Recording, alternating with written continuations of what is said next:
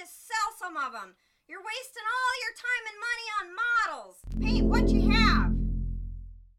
Hello, everyone, and welcome to Model Club TV, episode 25. Yay, it's our birthday. Scott, we've been doing this for a year. A year. Happy birthday, sir. Oh, joy. Isn't this wonderful? This is wonderful. So I chose birthday instead of anniversary. I think next year we'll do anniversary, but I didn't know if they made cool hats like this for anniversaries, so I went with birthday. Yeah, these are really cool hats. So you brought these over last night. You brought over two, and I didn't know. Was I supposed to wear two? Like, you could have worn two. Was I supposed to be like Hellboy or something? No, I gave you extras because I figured I would have snapped the string on my giant fat head. So, so those of you listening audio, head, by the way? I did shave my head. Okay, because you were a mess last night. I was a mess. I gotta be honest. You were a mess. I look like a burn victim. I've got my balloons, and unfortunately everyone can't see. That one says Scott Rocks, and that one says Jason Sucks. Right there. So I have my happy birthday stuff up too. But yeah, Scott, we've been doing this for a year. I'm surprised we've done it for a year. I didn't think we'd get this far. Oh, I thought I'd kill you. I don't know. Favorite moment? Do you have a favorite moment? Not to put other people's moments to shame, but do you? I should be drinking beer. I don't want to say moment so much. I mean, I'm sure there were moments. there were moments. And I don't want to put anybody above anybody. Right. Certainly the half hour we spent getting Mark Kalin on was a lot of fun. I forgot about that, actually. Jeff Yeager was a great sport, for sure. And Tony Cipriano, I just really enjoyed Tony's interview. And I think the memorable moment for me is when we with Bill Jones and I didn't record the audio. Oh, yeah, there's that. My most terrifying moment of the entire year. But seriously, I did not think we would be doing this for 25 episodes. I'm going to take this off. No, I'm going to wait till the birthday extravaganza is over for a minute. There's an extravaganza. Yeah, a giveaway extravaganza. Oh, we'll giveaway extravaganza. Yeah. We have giveaways like you can't believe this episode. Yes, we do. So and really nice giveaways. Yes, we do. But seriously, thank you to everyone who has dealt with us for 24 episodes, now 25. I can't believe even one person watches this. I think when I thought about it and conceived this and brought it to Scott and Steve, I didn't think people would watch. And the fact that we have like almost 350 subscribers as of right now, that is amazing to me. And I want to thank everybody who does take any sort of time to watch this. And thank you. That's from the bottom of my heart. And I also want to apologize for anyone that takes the time to watch this. Yes, I agree. But we'll keep going as long as Scott doesn't bail on me and he's still alive. As soon as the money's better. The money's not getting better. Actually, no, that brings up a point. My Wonderfest videos that I put up, they're over, like one of them has almost 2,000 views. Wait, what? Which one? The one where you ran through the... Yeah, that one. Yeah. But there it is. Yeah. But I wanted people to know how I go through the room. But I noticed Facebook is running ads in front of our video. Every time you click on it, we're not getting paid for that ad. Those are just Facebook is putting it up there because we have not yet met the. I think we met the viewership hours, but we have not met the 1,000 subscribers. So please share this out, share our video, share our podcast, and don't put them on the regular pages. Maybe just, if you can, put it on your personal page and say, hey, this is a stupid podcast I listen to, and maybe someone will pick it up because we share it on those places, and I don't know how many more we'll pick up there. Yeah, I think about half the subscribers are family members of mine. So, but again, thank you, Scott. You have any encouraging words? You know what? I had a feeling I should not have given that to you. And I wish I had like 10 of them. I do. Yeah, that's another thing. You give me like 5 of these. Okay, put them away. I'm going to go into teacher mode. I'm going to take those away. All right, getting into the giveaways. Here's how it's going to work this time. for these first three kits, you are not emailing us. No email. That's for the last one. So for these first three, and we'll talk about what they are in a second, they're right there. You have to watch every single episode start to finish. No, I'm just kidding. Oh, God. The poor person.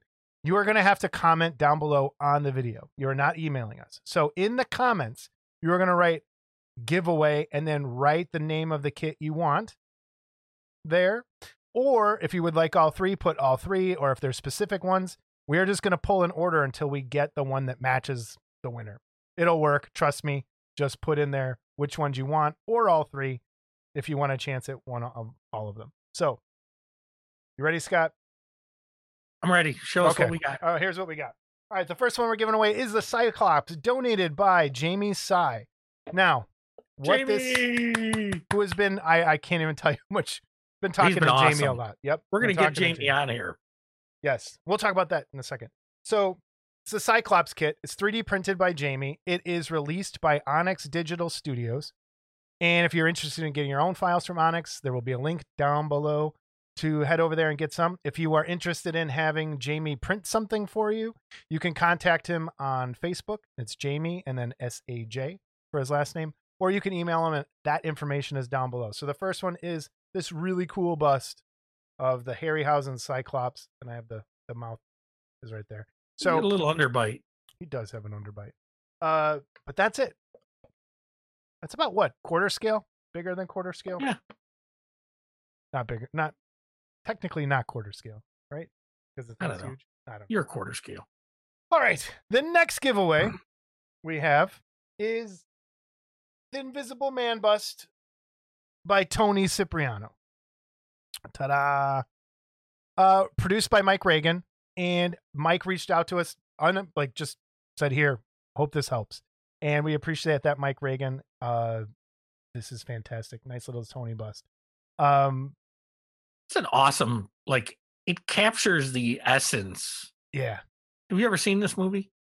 Yes, of course. Oh, okay. You tried to get me. You tried to get me. It didn't work. So Michael is having a sale on these. He was trying to hold the sale, I think, as long as we could until this episode came out. He has posted $300 for all five of the busts, shipping included in the U.S. Individual busts are $70. If you're interested, head over to, you can contact him on Facebook Messenger under Michael Reagan or by email, MikeTheModler@hotmail.com. But yeah, these are great, great series of busts from Tony. Yeah. And they would look good bronzed also. I think they would. I think that's the best way to do those, actually, is the bronze. Why does that look like it's going to fall off of there? You're scaring me. Thanks. But you're such a clumsy ass. You don't know the half of it. And the third one in the big extravaganza here is Taurus from Equinox by Escape Hatch Hobbies. And it is sculpted by Mick Wood. This is a very classic This is a very classic feeling garage kit. And it's two pieces. If you don't feel like building anything, bam, done. And send it to me.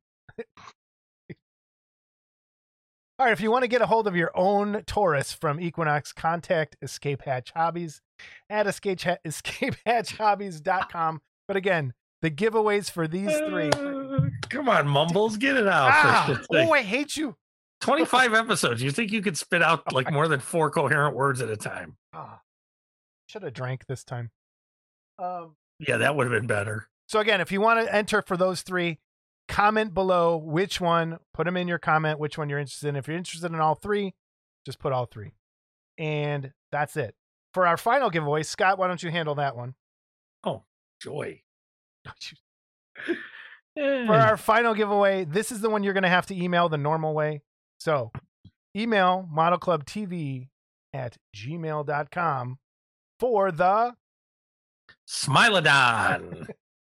All you Harryhausen fans, this is from Sinbad and the Eye of the Tiger, the Smilodon, sculpted by Joel Bailey. This is a Typhon Studios kit. Mike Calvert, thank you a ton for sending this to me. This is a good-sized kit. I opened the box, and I didn't even want to unpack it because he's wrapped everything so well that I'm just going to re-tape the box and send it to whomever wants this one. And but, this one, you have to be a North American person. It's not going back across the Atlantic again. Yeah, or Canada, unfortunately, because this is... yeah, this is a big one. I'll tell you what, if you're in Canada... Canada, I think, should be okay. Well, yeah. If you're in Canada, meet us halfway in the shipping. And we'll ship it to you. How's that? Yeah, all right. Okay, US, so Canada, we'll meet you halfway on shipping. And North America, anywhere else in North America, we will send it, pay for the shipping. So email... modelclubtv@gmail.com. I'm sure there's a button. Yep, there it is. The button's pressed. For Smile It On. Yes, thank you, Mike. And Calvert, then we'll draw that lucky winner. And I know our friend Phil Kupka and Rob Madison are both Harryhausen nuts and want in on this one. So, yeah. And again, this one you're emailing, the other ones you're commenting. So right. Again, that's our birthday extravaganza. Thank you again, everyone, for watching and listening. And we're going to keep going. Subscribe. Hey, be sure to hit that thumbs up button too. Please. It takes like seconds. And even if you really don't like us, it still helps us. It does. I'm taking this off now. Oh, please. Thank God.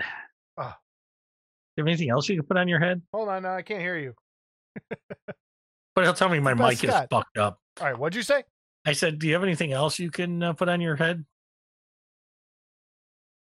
Like some dulling compound or something? Yeah, that's what I want to see. My booty hunter hat? Yeah, that's great. Yeah. Get us kicked off YouTube. What a great idea. Hey, it's early cow. All right, anyway. News and reviews. You didn't do your... I got nothing. You got... Oh, man. Thanks. The first thing we have for news and reviews this time, though, is a sad note. Gabriel Marquez passed away a week ago. About a week ago. Yeah. And he, I don't even know what to say. This is just getting to be a bit too much with the people passing away this year.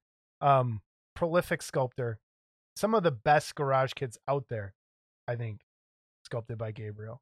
One of my favorites that I have in my collection is River Bottom Blackheart. That's Lestat. From one of the covers of the Vampire Lestat comic, and he just did a ton of stuff, and I know a lot of people loved him, friends with a lot of people, and I mean, our heart goes out to everybody who, you know, was touched by him. And it's just, I'm tired of reporting people passing away. Take care of yourself, everybody. It's you know, a hard world. Scott, any I didn't know Gabe that well. I have, obviously I have pieces that he sculpted, both pre-paint and model kits.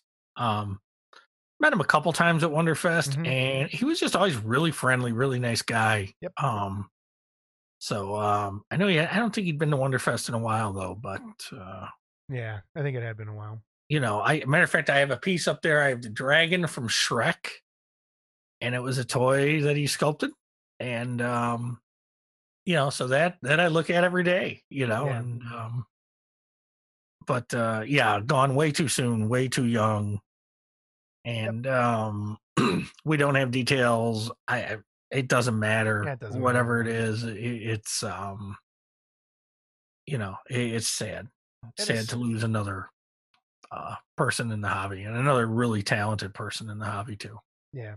So again, thoughts are with you. Whoever, you know, is good friends with them. All right, moving on. It's hard to do segues when we're talking about people dying.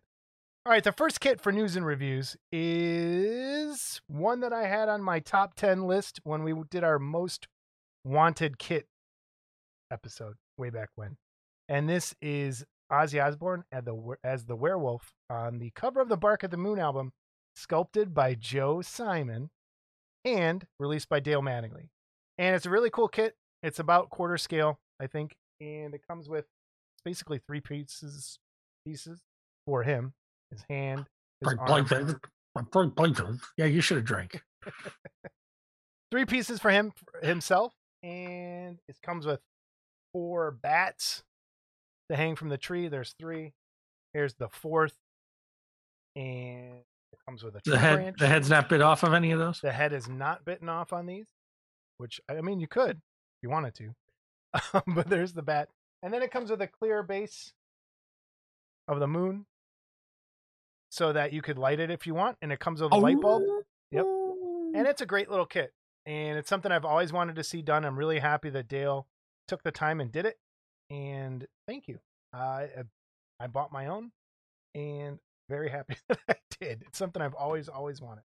If you want your own, contact Dale Mattingly over on Facebook. You can PM him on Messenger or just hit him up on his site. But yeah, it's a great little kit. Something that should have been done a long time ago. It's really a nice looking kit. Yeah, and the castings are great. Like, don't buy Ozzy Osbourne albums, though. They suck. But that's not true. Dude, that is not true. He's overrated. Sometimes, yes. But old Ozzy is fantastic. And his whining voice. Jesus Christ. The only one worse is Axl Rose and Bob Dylan. It is an acquired voice. I agree. But there is some really, really, really good Ozzy Osbourne songs. Yeah, if you really don't like even Ozzy try to make the argument with me, by the way, on Axl Rose, because that would be like arguing that the 76 King Kong is better than the 33 King Kong. So, okay. Well, anyway, go ahead. You got to go check out Mac Sabbath. And for everyone at home, please go check out Mac Sabbath. I might go see Mac Sabbath. Mac Sabbath is a Black Sabbath tribute band where they all dress up like McDonald's characters. Please check them out. They're fantastic. Scary McDonald's characters. Scary McDonald's characters. Ronald Osborne is the singer, and it is one of the greatest things you'll ever see. Please go see Mac Sabbath when you get a chance. His life makes me very sad. Nah, not at all. Okay, so the next thing we have coming out is from Tony Cipriano, his Popeye. Scott, you want to speak to this? No. Okay, no, great. Moving on. So, Tony has gone through the Space Ghosts. I think he still had a few available, and this is his next. He's putting out, and it's really just, I love this, but this is just a personal favorite of mine. Yeah, that's totally up your alley.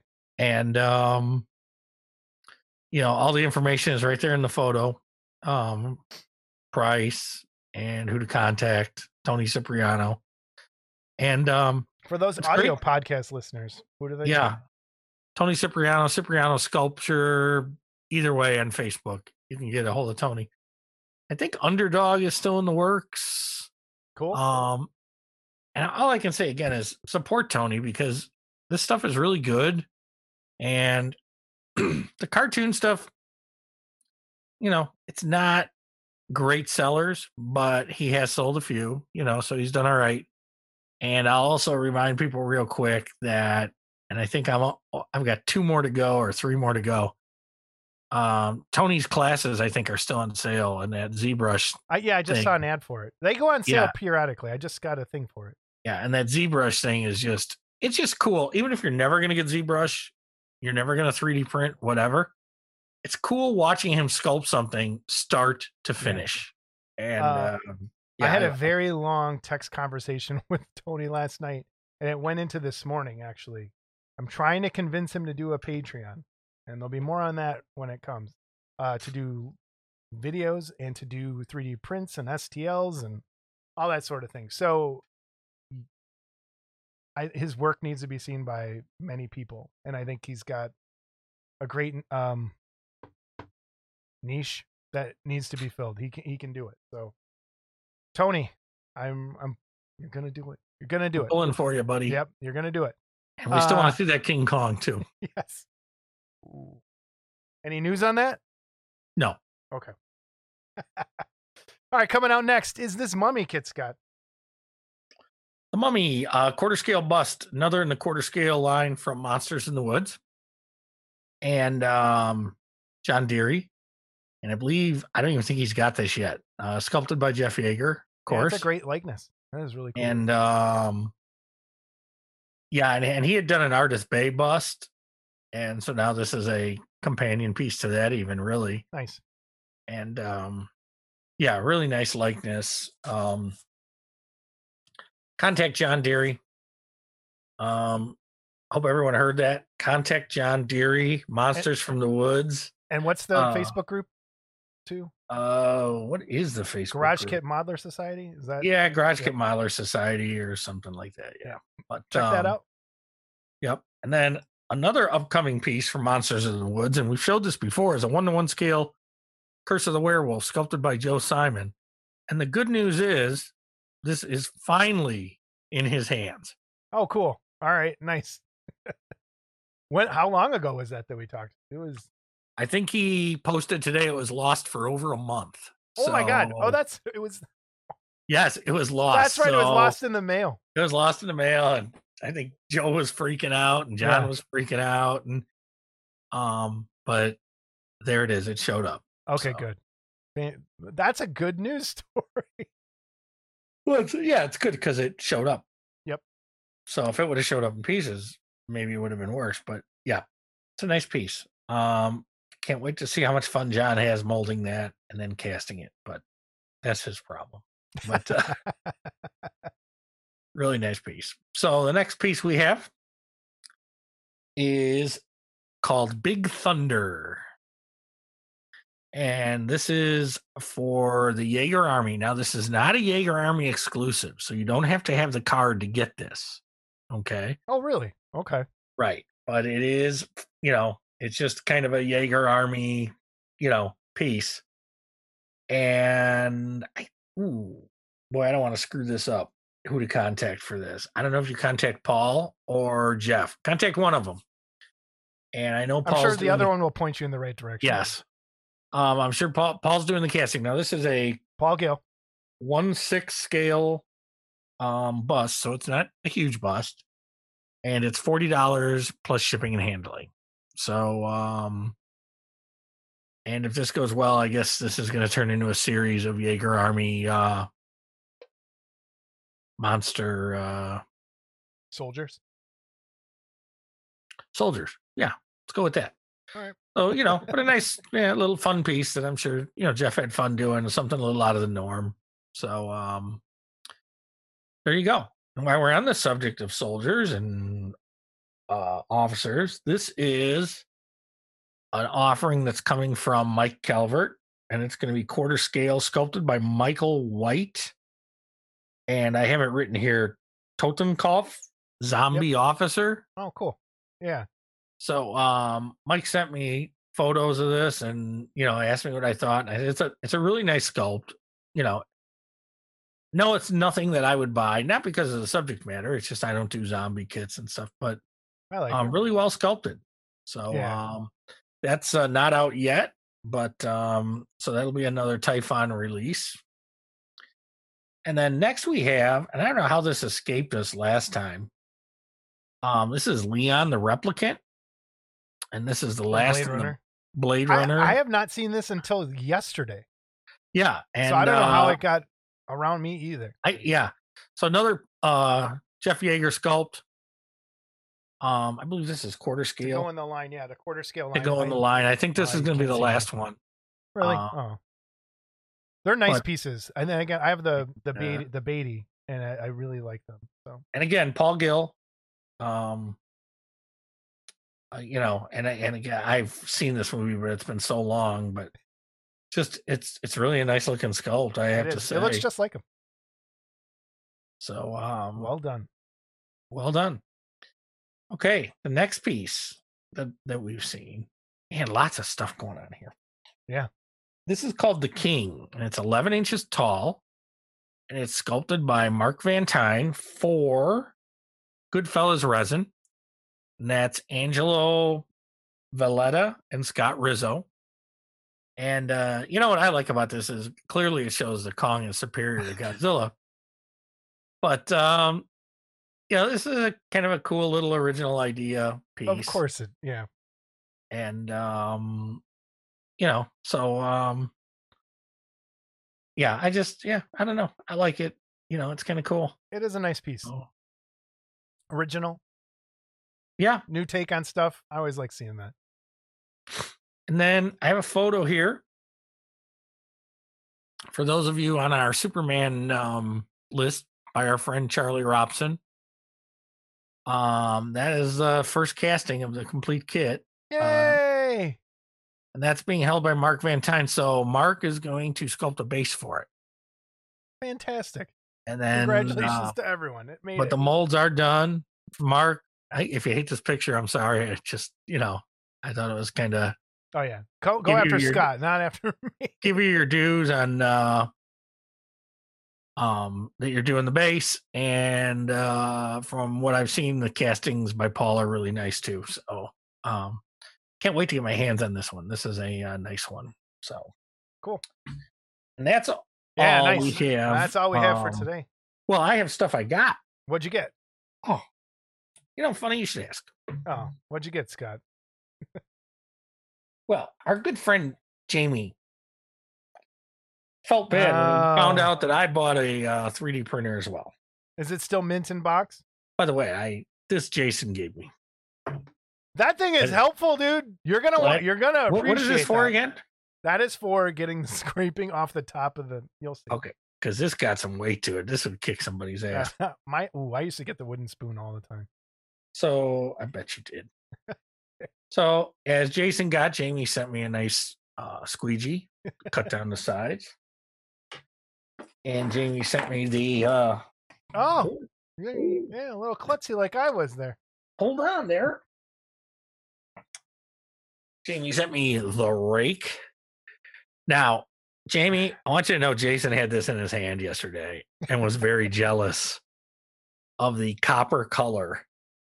Although, and this is actually filament printed, but really nice, actually. Yeah, I gotta say, this is really nice. So, as you saw, Jason had this too. Jason was really jealous of the color. Although I like my orange a lot because my colors are black and orange. Those are okay. And I also got the, what do we call this? The jig. The jig, the FEP jig. And it works. I had to change my FEP sheet and it worked beautifully. So, and I'm glad Jason didn't break this trying to put it together yesterday. I kind of wish I did. I wish you did too. And then, first of all. Here we go. And we got to talk about this, okay? Jamie, I don't know what this smells like in here, but this is, I've gotten kits that smell like cigarettes and ass and everything else. Okay. I don't know what's in here, if it's Axe or I think it's incense or patchouli or something. Or whatever, or good weed, but it is a good smelling box. This is a nice. I mean, I've gotten boxes that seriously smell like I've had the cigarette box. Okay. What, like cigarette, I never got an ass smelling box. I'm sure you did. I've had a box. Never mind. You had a box of ass. No. I was gonna go in a different direction with that word. So my friend Jamie also sent me this cool little zombie miniature that you don't have. I don't have that. So again, you're better than me. and I'm glad you know it. Okay. The next thing I got, this Typhon Imhotep mummy kit by Jeff Yeager, quarter scale. Now, when you say quarter scale on this, and you were over at my house, so you're privileged to see this. Okay, I'm going to open it up over here. We could almost do a comparison with the werewolf, the Aussie werewolf here. They're both quarter scale. So, as always, this thing is well packed. Although not everything was in the box because it barely fits in the box. So, so Mike has this little tag on here. To Scott, thank you. Enjoy the kit. Mike and Brian. I want to stop right there for 1 second. Mike's presentation is where the hobby needs to go. If you're going to continue to sell kits, take notes from Mike Calvert. So, so then he sent me, I got another blank card. So if I want to give it away someday, I can. Got the standard Typhon Studio stickers. See, they're stickers. And the box art again and a nice card. A nice little print card. Yes. Yep. Two versions of the posters. this one has always been, of all the Universal monsters, and unfortunately the colors don't come through as much on Mike's postcard here. Mm-hmm. Okay. But even if you can get, I have a reproduction of this poster in full size. This, I think, was the best poster of all the Universal monster movies. This was the nicest poster. You can see images of that online. And then this is another. Yeah. So this is a three-piece kit, the base. And it's nice enough to let you know front. And then a little arrow here, like me. in case you're confused. Okay. So it goes like this, right? Uh-huh. Really cool. I'm going to see if I can get it on there. See that? Really nice. Now, this is the nice part. That thing's beautiful. And it's huge. Okay. Yeah. Jason saw it yesterday. He stopped by my house. Let's get this back. And it's also a quarter scale. Yeah. But it's flawless castings. It feels like it's got that nice resin kid feel to it. It's gorgeous. And again, I'll cover this again. No one's ever done this. Okay, they've done the Imhotep with the Fez, and they've done the mummy itself, but they've never done this from the flashback scene. Yeah. And this was just, and the castings, I don't know if you can see in there, but look at, okay, I mean, it's just, yeah. Yep. Just pretty amazed. So what I want to, again, like with 3D printing and people being able to make their own stuff at home, people are going to have to, producers, you're going to have to step up your game. The days of just kind of putting things out in a box, I think, are probably numbered. And I think Mike's doing the right thing. He's got stickers in there. He's got prints. He's got little posters and stuff. I think you're going to, like, vinyl records came back because of the way, I mean, presentation and having that sort of stuff. You're going to need really cool instruction sheets, kind of like what Pestilence Labs is doing. Yeah, with the box art kits and stuff. Yeah, with the box art kits. Like, there's some really cool stuff in those. You're going to have to throw some stuff in there. Otherwise, people are just going to like, well, I just want to print that at home. So, hats off. I really like that presentation. Yeah, no, nice thing. Speaking of hats off, is like, it'd be nice if the goddamn things fit back in the box. But anyway. Scott, you got anything else? Did you buy anything else? Looking. No, I don't think I have. Is that Godzilla still in the right spot? Yeah, so Jason comes in here and, like, rearranges my room. Okay. Then he wants to fuck with my computer and, like, he'll mess with the sound. I want to and it's like, audio. Last time I tried to, he tried to fix my sound. We were like 4 hours getting my computer back. Yeah, because that's room. Because we were like this. I wasn't there in person. So, oh yeah, you could have fucked it up in person. That would have been better. It would have been great. You know what it's time for? The workbench. Oh, workbench!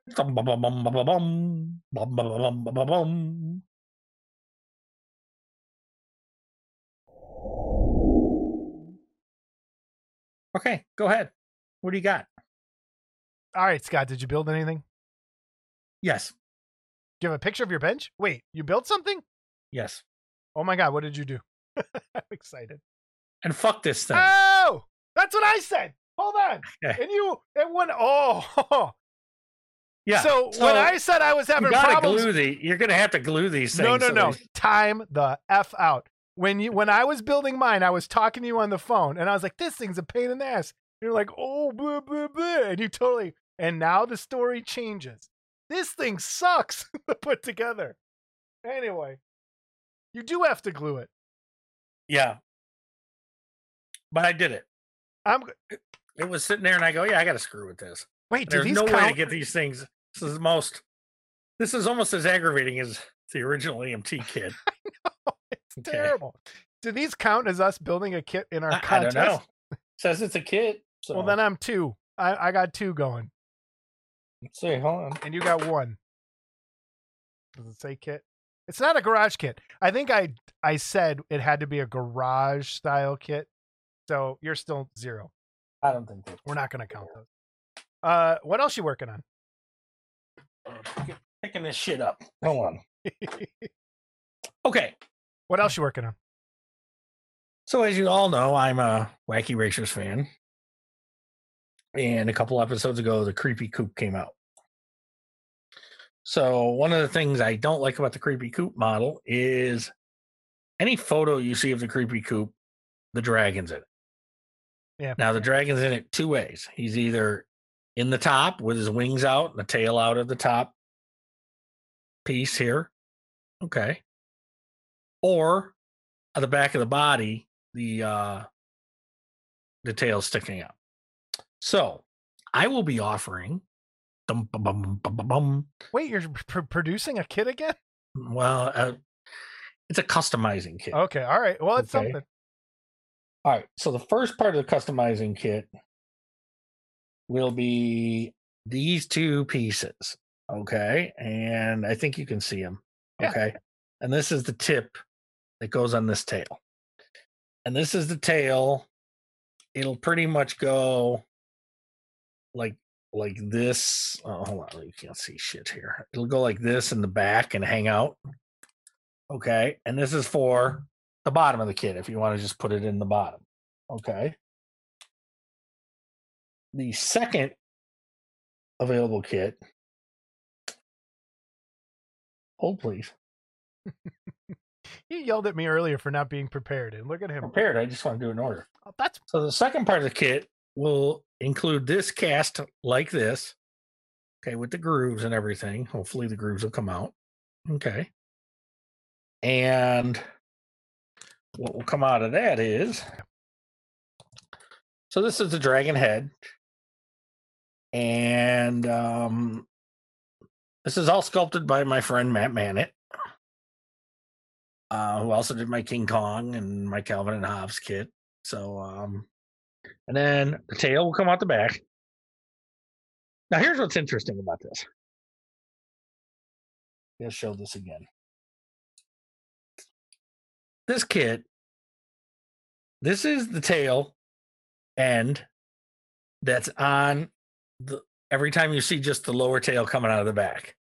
And when you see the tail coming out of the back at top, this is what it looks like. So it's one of those cartoon bloopers. Or are there two dragons in there? Yeah, let's complicate it. Okay. These will be the two wings. Wait, wait. And it's going to be hard to see them, but they're there. Trust me. Right. Okay. And then every customizing kit will include two, and they're just going to be little flat bats that you could put a wire on and have going around because, again, as you see pictures of the kit, they're just little cartoon bats. And then see that little window piece? You'll get two of those. Okay. And the reason for the two of those is that window piece should go just glue on right here, and there's one on each side. And it's kind of something they left off the model. So you'll be able to take that flat little piece and just glue it on there. Nice. Well, every kit will also come with, oh, sorry. If you look at any pictures of the actual cartoon, there was like chain hanging from the back of it. So I had to find a good scale chain to hang from the back. So the first stuff I got was this, and it was way too big. Okay. Yeah. I like the thick links, but it was way too big. Then I found some more stuff. And as you can see, this is pretty tiny. Okay. Finally, on Etsy, and I should have had the car body here to show you, but finally on Etsy, I found some of this. And this is plastic, so you'll be able to like glue it into a goofy position or whatever. So every kid will come with like 8 links of this. Though, although I will say this chain, you could probably use on a 1/6 scale kit if you wanted. It's really nice chain. So I'm probably going to get some more, but I'll get the link. We'll put the person's, and it's one of those people. I don't know how many people have bought on Etsy. Okay, so this comes in a little flat mailer, you know, along with two suckers and a couple pieces of Laffy Taffy. And so anyway, those will go into rubber soon. We're cleaning up the Big Luna, so that's still happening. When do you think the dragon parts will be ready? Probably still be a month. So everyone, I just want you to know what's going on. Okay. As everyone knows, I had surgery. You know, I had cancer, in case anyone didn't know. And so I was about 8 weeks of springtime came that I couldn't do anything. And it's not that I felt horrible, because I still managed to find time to do this fucking show. But, you know, I couldn't do anything physical. They were like, yeah, you'll get a hernia. Don't screw up. And I'm like, okay. So a lot of the normal springtime honeydews were postponed.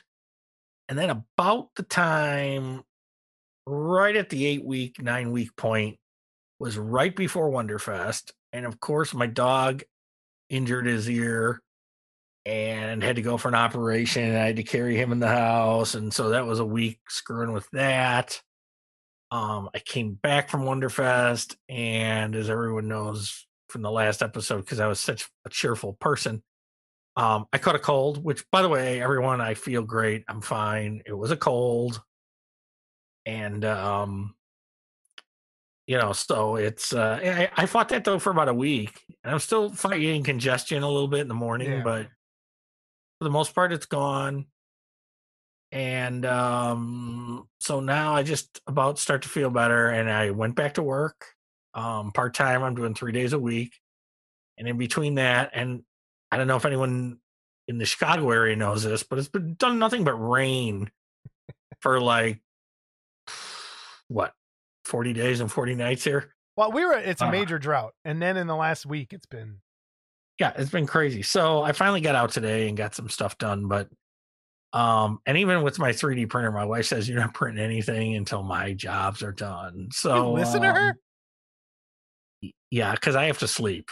Oh. And I don't like sleeping with one eye open. So, but, so, you know, things are going to slowly get back to normal around here. Okay. And, so Big Luna's still coming? You're still working on it? Oh, yeah. Big Luna's coming for sure. The casting, again, was really clean. Dean wasn't going to be ready for a few months anyway, so it's all right. You know, that's going to go. And if I have good luck casting that big sucker, I might talk to a certain guy that's got a certain Kong kit and try to work with something out with him to cast that. You got to do it. So. You got to do it. But and my own Kong kit. We've got people that want my own Kong kit, so. Yeah. There you go. You had workbench stuff. That's fantastic. Yeah, it's nothing major, but still, it's something. But I surprised everyone, and I built this quality piece of. I'm gonna smash it. We should melt them and film it. I'm gonna take it off the stand and put it. You know that Shin Godzilla I've got over there with the mouth wide open. Yeah. Let me just put this in the mouth.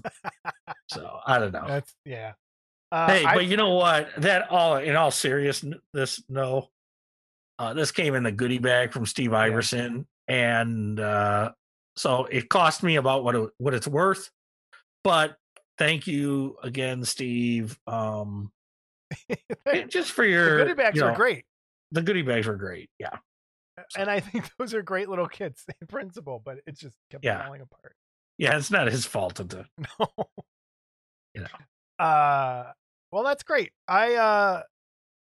I've been doing a lot of hobbying, I feel like, in the last week. I have AFM article coming up due in it's Terry said on the 4th of July. I'm trying to get to that time. So I've been painting two little, I think I've showed them before. I showed the boxes before, but this is where I'm at with them. I'm doing miniatures this time. They're this tiny little, and I'll put a picture up here. They are tiny. I have to say. Dude, it was the tiniest decal I've ever, I do have the extra. Thank God they gave you extra decals in case you messed them up or lost them. Oh, that's wow. Not going to focus. This is it's a literal comma for the eyebrow. You should. I know you don't have the picture here, but the picture you showed me on your phone. Yeah. Yeah. I'll have it up. I'll put it up. Yeah. That's. So I've been working on these, and then the parts didn't fit well because I painted them in pieces, and it just yesterday there was a lot of swearing in the house. But one thing I want to talk about that went along with that for hobby, in order to finish this build, I had to paint it in pieces. And I've been using these alligator clips, and I bought this Tamiya. Is it Tamiya or Tamiya? Tamiya. Tomato, I always say Tamiya. So I'll say Tamiya. So I bought this Tamiya paint stand a while back when we went to that hobby store visit on our own. And I bought a second one. And I got it at Hobby Lobby. If you have not gotten one of these, it's one of those stupid things I always see on the shelf. And I'm like, why would I buy that? I have a board with holes in it that I just put stuff. This is worth every penny. There's a bunch of really cool holes in there that allow you to put alligator clips like this that also come from Tamiya. They come on a stick. Clips on a stick. Yeah, clips on a stick. But it also comes with other clips. If it's got a lot of holes, Jason's in. That's true. It comes with two parts. There's this part. That's, you know, I was going to ask, is it the pieces that are interchangeable, or there's two of them, huh? Yeah, there's two of them. So you just, this is like a little stand that you can adjust the metal bracket things to like hold up a car body. I've put I put miniatures up on there, or arms, like if I'm painting something in parts, but it's a great way to raise something off. This has the clips and it has holes to stick things in there instead of, I used to put it in clay or in Play-Doh or in blocks of wood. I'm like, I'm just going to get another one of these things. So if you ever see these on the shelf, stick things in. Happy birthday. Yeah. Yay. I've thought about buying that thing 100 times. Dude, I know. Me too. And I always be like, nah, but I finally did. Now I have two. So I highly recommend the Tamiya spray work painting stand set. They're worth every penny. So I've been working on that hobby wise, 3D printing. I've learned a lot. I've done quite a few things. The first one of the best prints I've done so far. I've got this classical sculpture that I really like. It turned out really well. Printed. Is it hollow? Yeah, it's hollow. That's you're gonna learn the fun part of doing things hollow. Coming up shortly. The other thing I'm working on. Yeah, while he fucks around. So he was actually here yesterday, and we went through Amazon and everything that I still want to buy, and so I'm pretty close. And as far as, we are going to do an episode of 3D printing primer with Jamie in July, I think. So it's coming. And again, we're not trying to get rid of model kits, but there's just a new way of doing stuff. One of the things I picked up was this STL file for this Ninja Turtle tribute piece. So I printed the base, and I printed, there's 4 pieces like this for each turtle, this part, and they lock onto this base.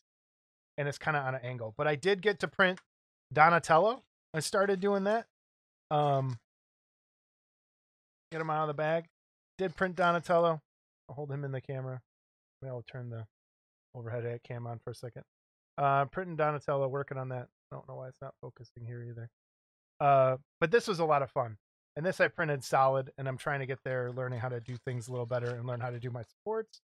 I did print a darkness bust for one of our listeners, viewers, and he was happy with how it turned out. So I made sure that he went and bought the file on his own. I wasn't just going to print out a copy and get rid of it because I didn't have the rights to do that. So that I did. Which is one of those subjects we'll have to discuss. Yeah, we're gonna. That's one of the sticking points that a lot of the garage kit guys have. Yeah, and rightfully so. We'll get to it at some point. We'll talk about it. Maybe in that episode we do with the 3D printing stuff. We'll do that in the beginning, but. I've been workbenching. I feel like I've got a lot accomplished. These little model for AFM have been fun. I'll leave it at that. So that's the workbench, I think. Scott, you know what it's time for? On the road again. That's right, buddy. Okay.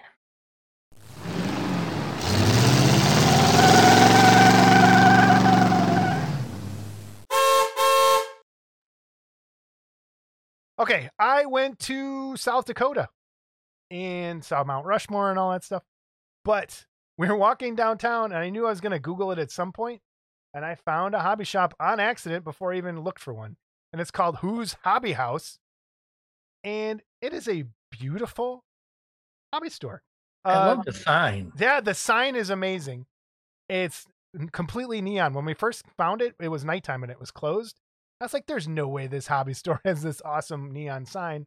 And it did. And it worked. And I was fully impressed. Inside, the staff was amazingly friendly as well.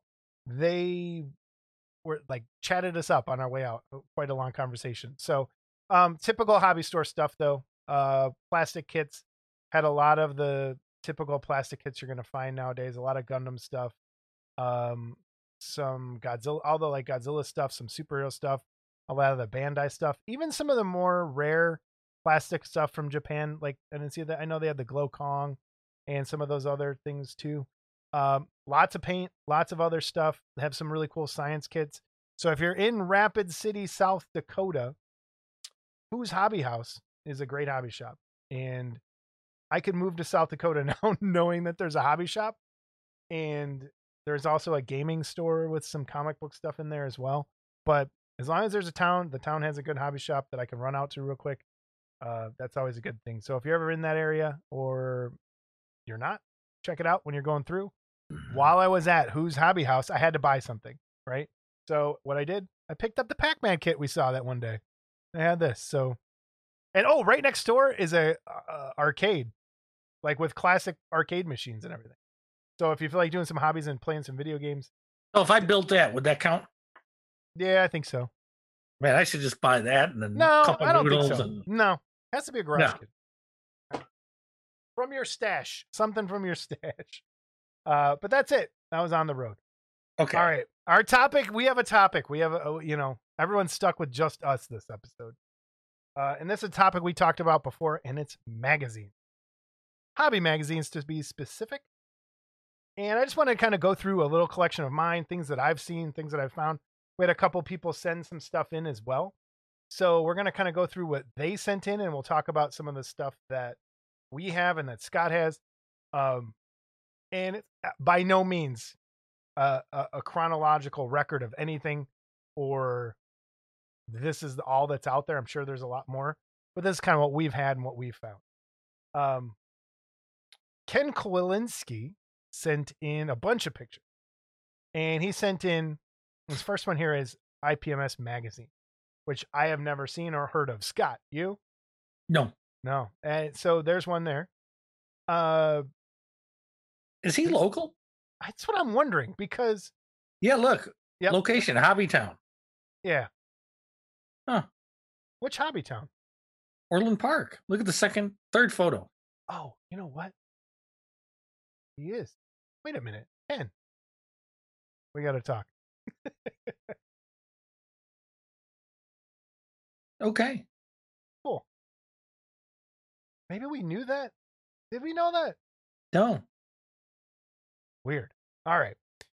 So we sent out these other ones. The Assembler. That is such a great name for a magazine. I've never heard of that. And it looks like it's car specific, or it says Will Cook IPMS. And for those of you unfamiliar with Illinois, Cook County is like basically should be its own state. But Cook County is the county that the city of Chicago is in, and Will County then is the county south of it and slightly west of it. Yeah. And I live in Cook County. Scott lives in Cook County. Yeah. And we live in southern Cook County. So, and I lived in Will County for a while. I mean, it's. So did I, actually. So it's. Yeah. So I had no idea there was an IPMS chapter. And maybe Jason and I will have to be involved. Yeah. We'll have to. Yeah. That's a good idea. Maybe we can even do an episode. Yeah. Look at this. We're building stuff. But the assembler, I love that name. And here's another version of that same thing, the assembler with a giant tarantula on the front. And if it was about me, it would be the ass assembler. Okay. This was kind of a turning point thing right here. And so this came out in 1986. So around 1984 is when I got back into Aurora Models. And I was in fourth grade. Through, I think it was a Starlog or a Fangora or whatever, I discovered John F. Green's list. Which are coming up. Wait, they're in there. We can talk right here. Which are there. Yep. And I think I started off with John F. Green list number 6. So early on. And, you know, we've discussed this before. John Green's list was you had to write to him for a price. And it was just, it was a really, you know, it wasn't today's way of doing business. So a gentleman named Bill Bruegman, I believe, got, and Terry would probably know better, but I think he got John's mailing list from him and sent this first issue of the Model Figure Collector. And it was not a garage kit thing. It was like mostly plastic, vintage plastic kits. And of course, Aurora, you know, and this was like, this was right when the Aurora stuff started to really hit. So this was issue 1. And issue 1 was about half the size of issue 2. What I have, the first 2, 3. I picked these up. I had them all at one time, but I got rid of them. But I picked these up on an eBay auction for $5 and $6. Okay. And this went on to become Model Toy Collector. How old were you when those were out? So this was, what, 86? So I was 23. Okay. And so a lot of this stuff was really, and I don't want to, you know, but this was a lot of very primitive magazining back then. You know, that was your photos and that was your texts. And, you know, this was all pre-Photoshop and stuff, you know. So it was cool. Maybe you'd get a... spread, and that glare is not from my camera. That's the glare that was, that's how they printed the photos. Okay.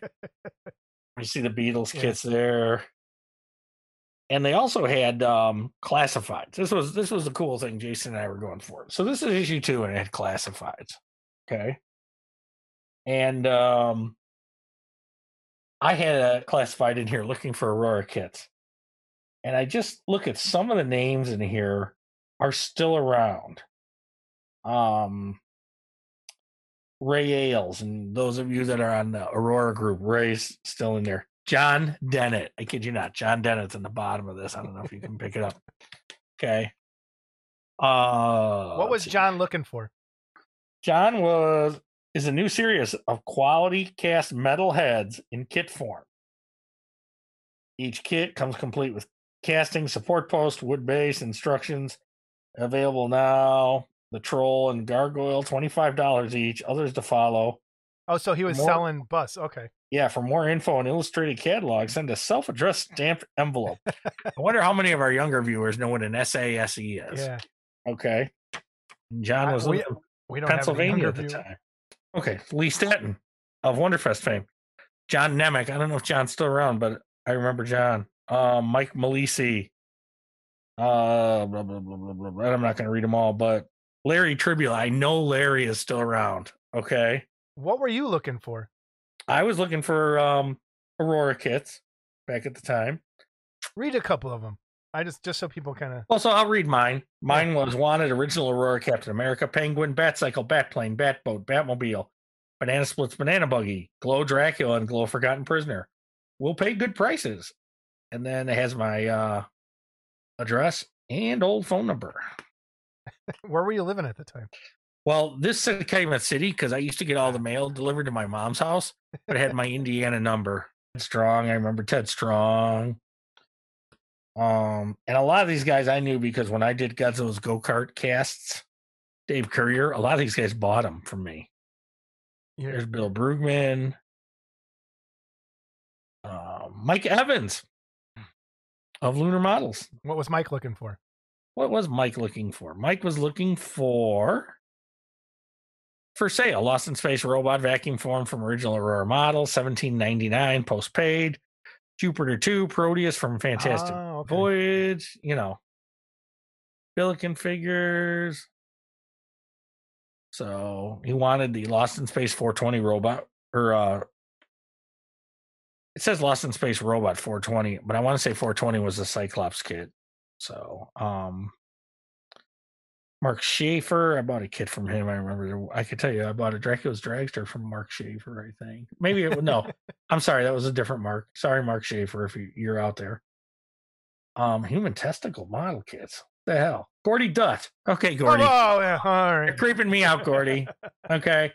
Wanted, Renwall and Pyro, Invisible Man, Invisible Woman, Human Heart, Human Eye, Human Ear, and Human Testicles model kit. These nuts. Yep. So that's cool. How long did that go on? When was the last issue of that? I'm not sure.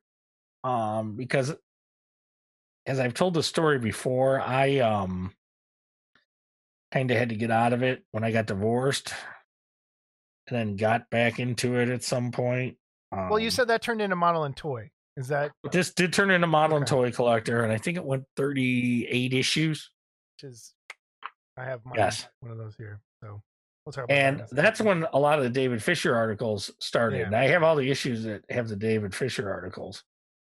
And my friend Kurt Krause, and I think this is the issue where he had an ad in here, or maybe it was the next issue, that he needed a and here's a John Green article here in the so Kurt needed a Hunchback nameplate. And it just so happened I had one. And so I just mailed it to him, you know, because he had his address in there. So I put it in an envelope and wrapped it a little bit and put it in an envelope and sent it to him. He sent me a nice thank you postcard. And that's kind of how we started a friendship. Aww. But, and I'm trying to see, was it this one we looked at yesterday? All right, Mr. Webb, you're on. Yeah. Like you watch us. Get really close with that. Yeah, he doesn't watch us, so go ahead. Flatten that page out. Flatten it out a little bit. Collector Showcase, Terry Webb. There we go. Look at what a handsome feller. Yeah. And Terry went on to write for a long time for this. And kind of that was the beginning of, you know, he kind of introduced garage kits through this. And then that morphed into the garage, which I think you have some photos up. Until him and Dave started Amazing Figure Modeler. Oh, so my God, our birthday just fell. Look at that. Oh, no. The ghost. We had a snafu. The ghost. Yeah. The garage, this issue that Ken sent in, this Barnabas Collins, right? Yep, and that was the first kit that I ever painted for somebody when I was back in college. And David painted that in his first video, I think, Model Mania 1. Yeah, I think he painted that. And I never had the garages. You know, it'd be kind of fun maybe if Terry would... Or no, it wasn't that Barnabas Collins. It was a different one where he's like looking up and leaning to the side. That's the one I did. It would be kind of cool if Terry would take all these and put them in a collected volume. Yeah, that would be really nice. Ken also sent along the Polar Lights, put out a little like Polar Lights press thing. And then we'll come back to this next one here in a second. But he also sent in Screamin' model kits, sent out a Screamin' Times newsletter, which, you know, that counts as a magazine, talking about news with their kits and other stuff coming out. And I thought that was pretty cool to see. I wonder if I have some up in a box up there. I have to go and look. But the one I want to talk about here is Model Scene, and I have this issue here. I'm gonna flip on my overhead camera, but just so you can see, a Model Scene magazine were these smaller kind of like half, kind of like the way zines used to be. They're like comic book size. Aren't they printed on like crap paper? Yeah, they're like, it's like almost like news. And I think that's why I didn't like it. I didn't like the paper it was printed on. This one is number 2, and it's kind of got that newspapery newsprint feel to it. And it's, I mean, they're cool pieces here. I know it's hard for you to see it, but I have number 2, 4, 5, 6, 7, and 8. And Paul Gill is mentioned in a lot of this. So I'm wondering if Paul can comment down below and let us know what was actually like. Did he have an involvement? I know like he comes up a lot and did some work for these guys. Let me just flip on the overhead cam for a second. So this is Model Scene magazine. I picked this up at 10th Planet a lot because I would go there. 10th Planet at the time carried a lot of model kits. I know I bought a bunch of Max Factory stuff there and some Screamin' and Horizon, but they also carried these Model Scene magazines. And this one just kind of Chicago Model Expo Report, New Kit Reviews. This was January 1994, and it dates it. That's around when that, you know, when Horizon and Screamin' were two of the greatest things ever at that time. And that was the stuff you could find in hobby shops. But yeah, it's so all black and white. Want a little video? I want a little comic store trivia here. Yeah. 10th Planet spawned off Amazing Fantasy that we go to. Is it really? Yeah, it was started by the original owner of Amazing Fantasy and another guy. And then I think he sold out and got out of it. And it maybe has changed owners a lot. There was one in Oak Lawn, too. I don't know if you remember. There was one in Oak Lawn on Cicero in the Scottsdale Plaza. I remember there being three, yeah. Okay, so there was one there. And it, like I said, it was kind of a joint thing between the original owner of Amazing Fantasy and somebody else. And then the original owner sold to Lori's brother, Joe. And oh, really? Okay.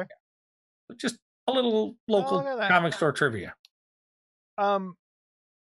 So I just want to go through some names that like just popped out at me while we're going through this.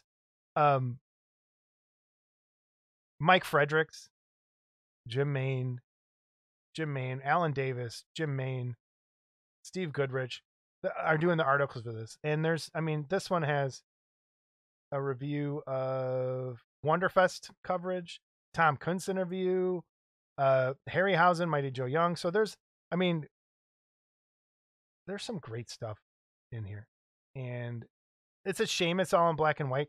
There's that. Hey, there's your favorite. There's that Dracula. Qbox. Remember Qbox? Qbox. Yep. I bought from Qbox. Yep. Me too. This was one thing. I always saw this in there. I contacted this guy. It's an engineer from Hellraiser. I always wanted that kit, and it just, he never put it back out again. Dimensional Design. Dimensional Designs. Is Danny, is that still your same phone number and stuff? I don't know if it's the same phone number, but it's the same guy. Same guy. So Danny, let us know. That's pretty cool to see. But yeah, Model Scene, it went all the way to the last issue I have is 95, January 95. And it's Chicago Model Expo, Chiller 94. So you know why else I probably didn't have that? My first Wonderfest was 95. Ah. And well, look, I had known about it. There's the ad for it. Is it with Ed Roth? And yeah.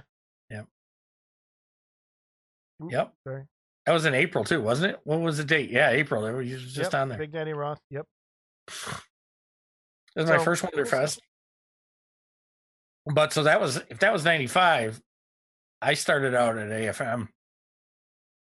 Yeah. And I knew about Kit Builders because Kit Builders, Gordy Dutt and Bill Bruegman, who did Model and Toy Collector and what we talked about earlier, and Gordy Dutt were childhood friends. So then Gordy started Kit Builders, which we're going to get to right now. More Dimensional Designs, Qbox. Yep. So let's talk about Kit Builders. Or let's do Model and Toy first. So Model and Toy Collector, you said came from, oops, there we go. From the, yeah, that spawned off of the original, the Model Figure Collector. And it's very similar. Like the layout is very similar at the beginning to AFM with some reviews and little preview things in there. And I'm just kind of thumbing through. And I think that had changed hands by the episode you have. Yeah. Here's Model Mania with David Fisher. You're doing everything again in black and white. So. It's the Joker. That's the Horizon Joker. Yeah, I've got. I must have that issue then. What is that issue? What's in the cover? Is issue 28. Yep. And it's got an ad for Netherworld, which Netherworld kids, I miss them. I don't miss building them, but they had cool stuff. I think the gentleman that owned them died. And look, here's Mick Wood. He sculpted our Taurus we're giving away. Mick Wood. The Walrus. What was it? The Walrus Clops. I always thought that was a cool piece. Black Beauty Collectibles. There's just some really cool stuff in there too. Puffin Stuff ad in there? Yeah, I think so. There's an ad for Model Mania available June 94, the video. So the oldest one I have, I'm trying to remember. I don't think I grabbed the oldest one, but Kit Builders. It kind of changed hands how many times? Three. Four now. Give us the, yeah, four now. So it started out with Gordy Dutt. I think somewhere around issue 20. This is issue 3399, I think, was one of the earlier ones. Yeah, so, and then I think it went to Larry Burbridge, who we don't even like to mention on this show. Larry ran it into the ground until Dan Jorgensen got it. Dan actually did a good job kind of resurrecting it from the dead. Larry had run it into the ground, its reputation into the ground. And Dan took over, and Dan had it for, I'm not sure how many, he had it for a while. And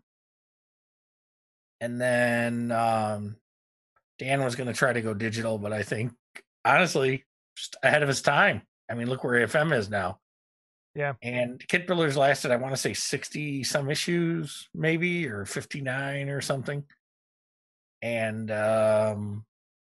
now I believe it's been bought by Norbert of Resin Maniacs fame, and maybe we'll see some more Kit Builders coming out.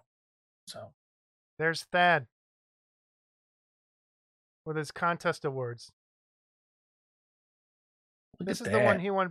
Wait a minute. Am I in this one? Why aren't I in this one? Because nobody likes you.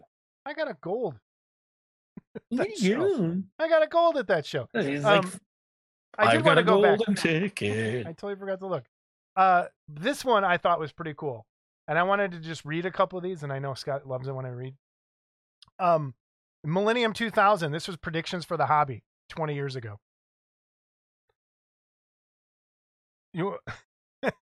The names in here of people, and I'm sure people, I don't. This episode might be boring, everyone. But Larry Burbridge, Bruce Bishop, Al Ribeiro, Hilbert Graff, Fred DeRuvo, Johnny E. Worthen, Mark Pascal, Wayne the Dane, Daryl Phillips, John Ilakovic, Brad Hoffman, Dave Metzner, Chris England, Gordy Dutt, or no, Chris, his name is Chris, Gordy Dutt, Mike Fredericks. How many of those people are still around 20 years? A lot of them are still around, actually. So, Johnny E. Worthen, I foresee a dark future for model building. Computer games offer immediate gratification, and the ever-shrinking attention span makes the commitment of kit building an unsatisfying proposition to the garage kit. Future Kit Builders, movies once a showcase for models are populated by computerized special effects, inspiring few to replicate them. The few figures which do manage to capture imagination are so aggressively marketed and heavily manufactured that their saturation makes them trite. Kit building will continue with hardcore occult following fueled by the few who love the art and relish the work. But unless social values change, I can't imagine a return to popular model building again. And that was Johnny E. Worthen. And I think that's pretty spot on. Like, it's still just kind of a cult little hobby we got going.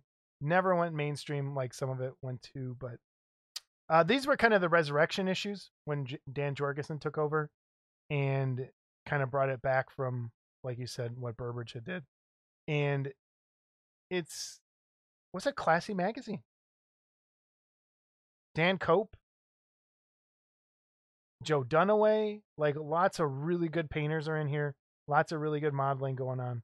And it was sad to see it go when it did. And more stuff from Joe Dunaway. But Kit Builders magazine, always going to be there as part of the pantheon of magazines. I have this weird one. I don't know if you've ever, do you remember this? No. This one is called HFX Magazine. And I only managed to find one issue of this ever. And it was Bala Sinwood, Pennsylvania. But like I said, I only saw one of them. And it had like this goth thing and I think that's probably why I found it in the first place. But there was some cool stuff in this, but again, never saw another issue. An interview with Dark Horse. Oops. Interview with Dark Horse. And some other stuff. Thing with Brahm on the back. Brahm. Another magazine I think deserves to be in the pantheon of Garage Kit magazines is, I keep banging my camera. That's what's wrong. Is G-Fan. And this is the oldest one I have. It's from December 1994, number 12, and it was $3.95. And this is printed on that same kind of real thin newsprint. Some color pictures, not many, mostly all black and white. But there was saved a few color images for the back. So G-Fan, if they're still around, still do G-Fest. All that stuff's great. I think it's printed on a lot better paper now. Yes. This is an odd one. Schiller Theater's Model Maniacs. One of the first ones I ever wrote for. Me too. You did? What'd you write? Issue 0. Issue 0. Nice. So I have 6, 5, 3, 4, and 2. I'm missing number 1. And number 0. And number 2. Yep. So Model Maniacs, and this was done by who? You want to give a brief? Chiller Theater. Well, I flip Ed Boukley. And a lot of familiar names in there that went on to AFM not too long after they started there. And it actually wasn't bad. I you know, it was a little self-promoting, but it, yeah, you know, it wasn't horrible. This issue is Sean Farrell, Don Ferrance, Ed White, Joe Brown, Matt Clemens, Thad Rhodes, Ed Boukley, Buckwheat, Tony Wootson, Dave Mullen, John Parkinson, Dave Mullen. Okay. So, yeah. Ed White, by the way, I ran into at Wonderfest. I think you met him too now. Yeah. And man, I haven't seen Ed White in probably 15 years. So it's just cool to see Ed and catch up. I think the craziest thing was, hey there, look, I think this was the first article I ever did. Was this Midnight Encounter. But it's amazing to have to paint things in black and white or do them in color and then have them put out in black and white. It makes no sense. The next magazine in the pantheon of model magazines is Modeler's Resource. Now, I used to get mine at Tower Records. I think most of the time. Where did you get yours? Subscribed initially. Okay. Then the comic store started carrying it. So Modeler's Resource started out as almost a newsletter. And the first 5 issues, I think, were like a newsletter that was folded in 3. And then they went to a, I think through issue 9 or 10, maybe through issue 12, it was still a really low budget, you know, bad paper publication. And then they started doing color on the newsprint, which again, color on newsprint was just terrible. And then, but it was color. As it proceeded, though, they went to the better paper, and I think, you know, and it wasn't a bad looking mag. What I liked about Modeler's Resource was, it seemed like you could always learn something in there. And they didn't just do kits. It was kit-related stuff, kind of like this. They did some movies. But, you know, they'd show books and tools of the trade and stuff like that. So it was, I think what happened, though, is it suffered when they went monthly. Didn't they try to go monthly towards the end? Yeah, they did. And, you know, so they went from quarterly to bi-monthly to monthly. And then they stopped publication, and Mr. DeRuvo got other interests. Let's leave it at that. And that's the last we saw of it. There's Larry Brackney. Oh, my gosh. It didn't focus good, but maybe it'll focus better. I got it in there. We'll see. Bunch of people here. You'll see him when you watch this, Scott. So, yeah, Modeler's Resource. Was it? I really liked them too, because they did more than just, you know, and they did a lot of. And it was, you know, again, he had Kit Builders, and especially before Dan took over. But even before Dan took over, it was just still cool to have three magazines out there at the time. Yeah, I liked it. One time Ed's magazine was out there, so you had four at one time. Yeah. So there was, yeah, it was a good time back then. Now there's one magazine, sort of. Hobby Japan counts as well. Kit Builders might be coming back. Kit Builders might be coming back. Is coming back, according to him. According to Norbert, and I hope it does. I want to just show real quick garage kit that ate my wallet, because this was the first thing I found ever, and which kind of got me interested in all of this. Everyone's familiar with that, so I just kind of wanted to just throw it there. If you haven't, you have all three of those. I just have this one. I just have this one. You would think Terry would sign one for me, but the earliest issue of Amazing Figure Modeler I have is this, which is issue number two. Yeah, so I'm missing the first two, and I'm not like you. Mine are beat to hell because I read them. I don't put them in the bag or the box, and they were. I must have read this thing 100 times. And for those of you that. The next issue 3 was a really low distribution, and that is now available for download on AFM's website for $10. And again, it was all black and white. Here, this article on Godzilla is showing you how to putty, which I didn't know at the time. Still struggles. I still do, actually. And I mean, there's some really cool stuff. Like even back then, you can see it is what it is. They had color stuff. They had the glossy paper. It wasn't the real chintzy kind of anything, but again, some of it was in black and white, which was kind of tough and made it difficult to kind of piece together things. But I think these are the two that are most special to me. Issue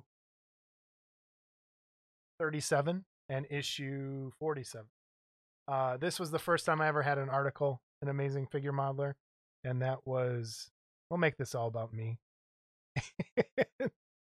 which was the Barbarella. Right there, Barbarella. What issue is that? Issue 37. Man, I was in issue 15. Of course you were. So this was the first time I got on the cover. There you go. It's Pumpkinhead, and David made this thing look amazing with the coloring and the colored light. And a lot of people don't know, and I think I've since lost it. I tried to keep it for you, but you wouldn't take it. For years, when your subscription was up, they sent a card out, and that's the cover they used on the card to renew your subscription. Yeah. And so they were getting a lot of mileage out of you. So of course he gets a lot of mileage out of me all the time. Everybody got more mileage on you than fucking Voyager's fucking exploration vehicle. Those are the ones I had in hand. I want to talk about two more. And see how I just threw those on the floor? Scott's just crying. The other one where did it go? Chuck Homolka sent this in, and it's Fantasy Figures magazine, which I am not familiar with, but it looks like something I really want to check out. So Fantasy Figures magazine cover has Mandalorian and the Hulk. I have a feeling it's more of a miniature kind of thing, but might not be. So I'll have to check into that more. And the other one that I found on Facebook that I've not actually purchased, and I want to start, I think, subscribing and just get the downloads now, is Figure Painter magazine. Not to be confused with Amazing Figure Modeler. This is Figure Painter magazine, and it's not a lot of modeling. It's mostly painting. I think there is some modeling in there for little tiny diorams and stuff, but and I hate to say it, blows all of us out of the water at AFM when it comes to paint jobs. Please check them out on Facebook, Figure Painter Magazine. Some of the stuff those miniature guys do is just. So speaking of figure painting, and while you're talking about this, came to my mind. I remember I had the first few issues of this, and this was like early '80s. It's called Fantasy Modeling. I remember that. And this is the premier issue. And while we were talking, people, thank God for editing, I actually went on, did a Google search just to find a picture of this particular issue. But yeah, it was, but it was a lot of Dungeon and Dragon stuff, because I think that's when that stuff came out, is in the early 80s, right? Yeah, you would know. I had that t-shirt, I think, of that Frazetta thing. So, yeah, there were really cool miniatures in there, like Conan's and stuff. And I was really big into that stuff. Do you still have any of these in person anywhere? No, no, I don't have that anymore. And one of them actually had an article about Aurora and Dave Cockrum and stuff. Nice. But I'm not sure which issue of that. But it was an early figure model magazine, maybe one of the first. So everybody, if you have more magazine pictures, send them in, or something we missed, comment below and let us know, and we'll, you know, add it into the corrections next time, something we might have missed. So that's our little magazine thing. See how that goes. Okay. It's time for emails and corrections, Scott. It's my favorite time. All right, emails and corrections. Scott, do we have any corrections this week, month, whatever? I don't think we do. No, I don't think we messed anything up that bad last time. I have some great emails though. So here we go. And I printed things out larger, easier for me to read. And don't make faces while I'm reading. I hate you. Dear Model Club TV, I've always heard of this phenomenon, but I've never thought it would happen to me. It was the evening after Saturday's Wonderfest. I had been having a conversation with two friends from home as we discussed the kits we found that stood out, and that there were many. We finished our discourse, and I traversed the hallway to return to my room with the intent of going to see Grizzly. However, in front of the Iron Modeler competition was a small group of mildly appealing model builders deep in conversation, and Scott was there too. I had briefly met the two intrepid hosts the previous evening and decided to step into the conversation. The fact that I knew no one personally be damned. I reintroduced myself to Jason, and we became fast friends. It was both have many similar interests, as well as sharing a career. There was another gentleman there who was a bus driver for his local school district. I wish I could remember his name. He was a great guy, and I had a good sense of humor. Scott was there too. As the conversation proceeded in a highly intellectual manner and Scott stopped paying attention, Jason asked me what time it was, and he was going to join me for some grindhouse fun in the theater upstairs. I looked at my phone, and there it was. The time reflected the Model Club TV mythology and numerology of lore, 9:42. It stared at me through the glow of my phone. I slowly raised my hand with my phone to Jason. His eyes widened in wonder and acceptance. 42. Jason's number. My first foray into the presence of greatness, and Scott was there too, and there it was, 42. I looked in awe. As Han would say, it's true, all of it. The paint, the glue, the numbers. All of it. It was beyond belief. What are the chances that the sacred number of Model Club TV would appear to me that evening? It was a day I shall always remember, and Scott was there too. P.S. Scott, I have made up with George. He has made it clear that I shall receive number one. I shall have it, and you shall rue the day, good sir. He is a gentleman of unwavering character and taste, but you were there too. With all sincerity, Brian, the English teacher, Clark. Well, that's a good email. And we have some kits in his build-ups. And what was awesome is, you know, Brian's really been trying to get my King Kong, and I can see he moved way down the list. That's pretty good. You want to read Phil's email? Sure. Go ahead. Real quick though, Brian was a lot of fun. Brian's awesome. He just jumped in, and he was just like one of us. So he is one of us, and that's what's another good. English teacher that couldn't do math too, I think, if I'm not mistaken, right? You know, yeah. At least he could speak. It's an impediment. I can't help it. He didn't do this. You know, one day you're going to get like Bell's palsy or something, and I'm going to laugh my ass off. We're going to start. By reading Phil's email in the style of Jason Walker. All right, go ahead. Hi, guys.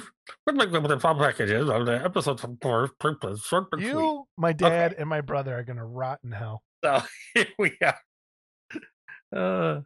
24.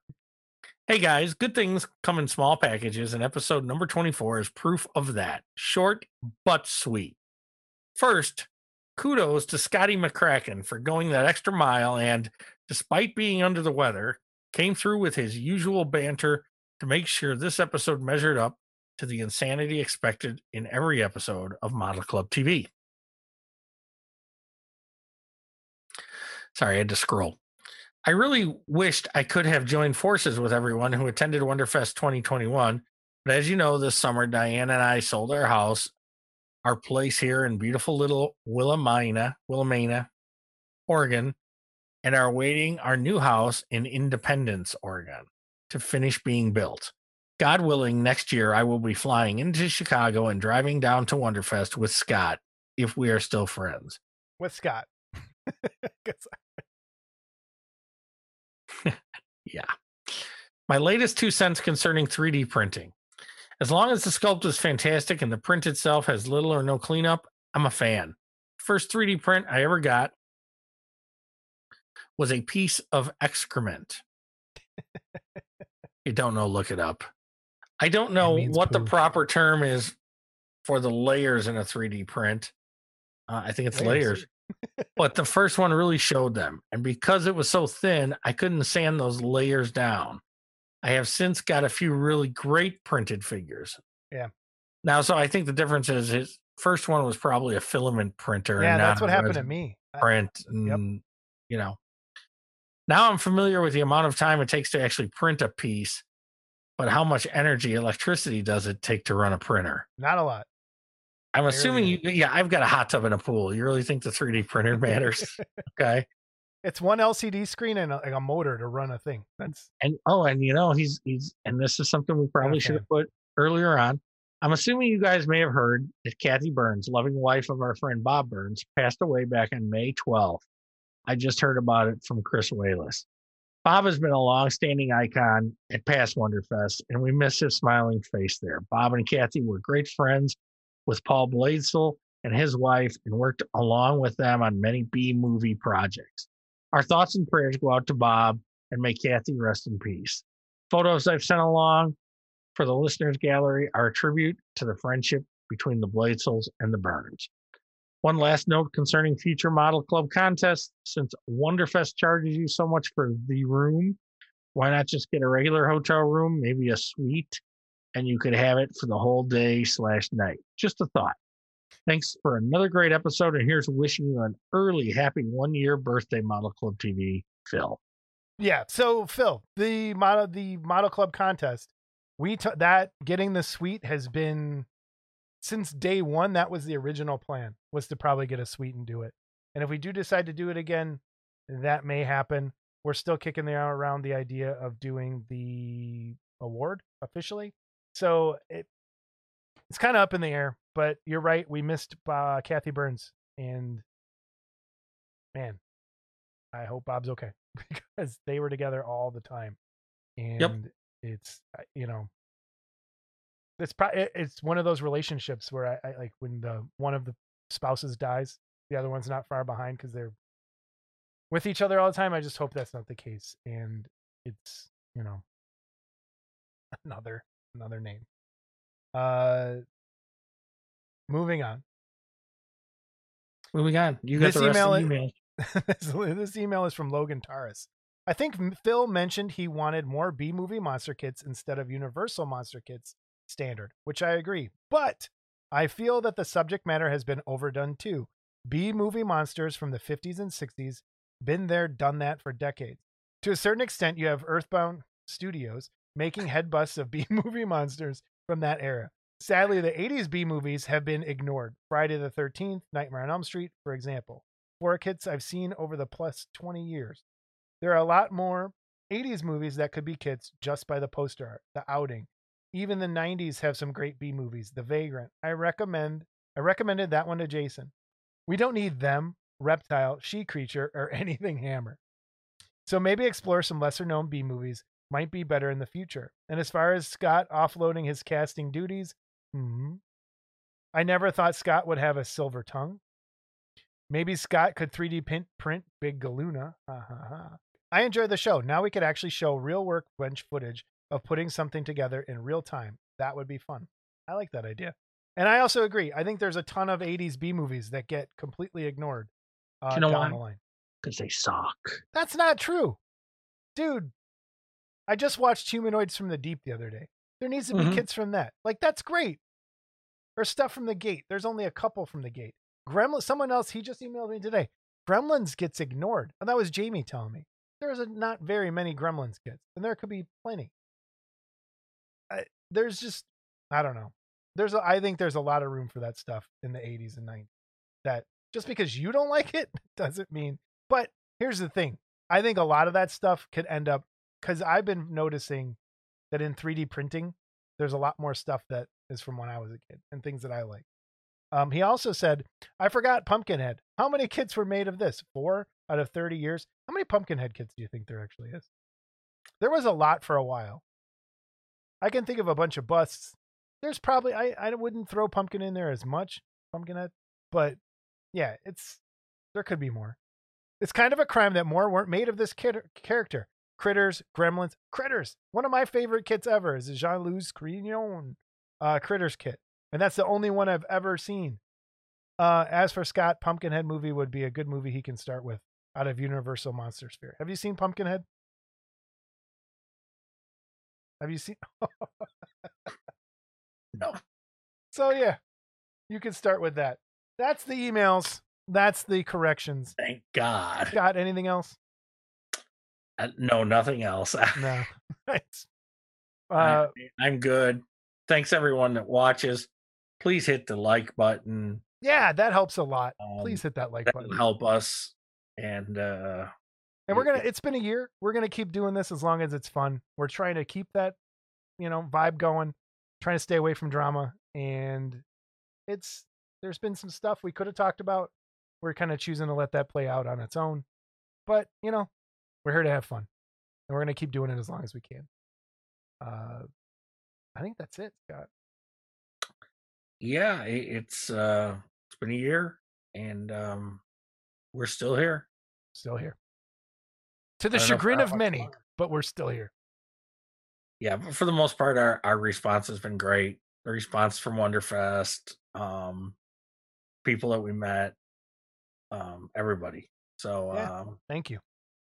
Yeah, I appreciate all the kind words. It's embarrassing.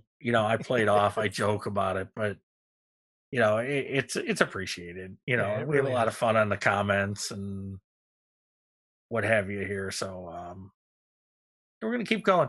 I think maybe, and this has been evident probably the last two, although this one went a little long. It's summertime, so there's not that much going on, and it might be harder for us to get a guest. Yeah. Or, to get in here. So you might get some more shorter episodes or what have you, but we'll keep going. We'll keep going. We'll figure something out. If you would like the Smilodon giveaway, please send an email to modelclubtv@gmail.com. Put Sabertooth Tiger in the description. Why you can't read Smilodon if it comes across? No. We can't. How does Jason Walker say Smilodon? Okay. So that's the one you have to email for. For the rest, you're going to have to, in comments, put down which one you want. If all three, put all three. Specific one. We're going to pull them out. It'll be fine. But you have the Taurus from Equinox. You have the Cyclops from Jamie Saj. And you have the Invisible Man from Tony Cipriano and Mike Reagan. So. And I want to thank everyone in the last year that has donated to us so that we could do this, give stuff away. Sometimes the response is better than other times, but it's. We've never had something not have people send something and not want it. Right. So I'm glad people like what we've been able to give away. And thanks to everyone that's donated something. Yes, thank you. And thanks to everyone for all their support. All right. We'll see everybody. Take care.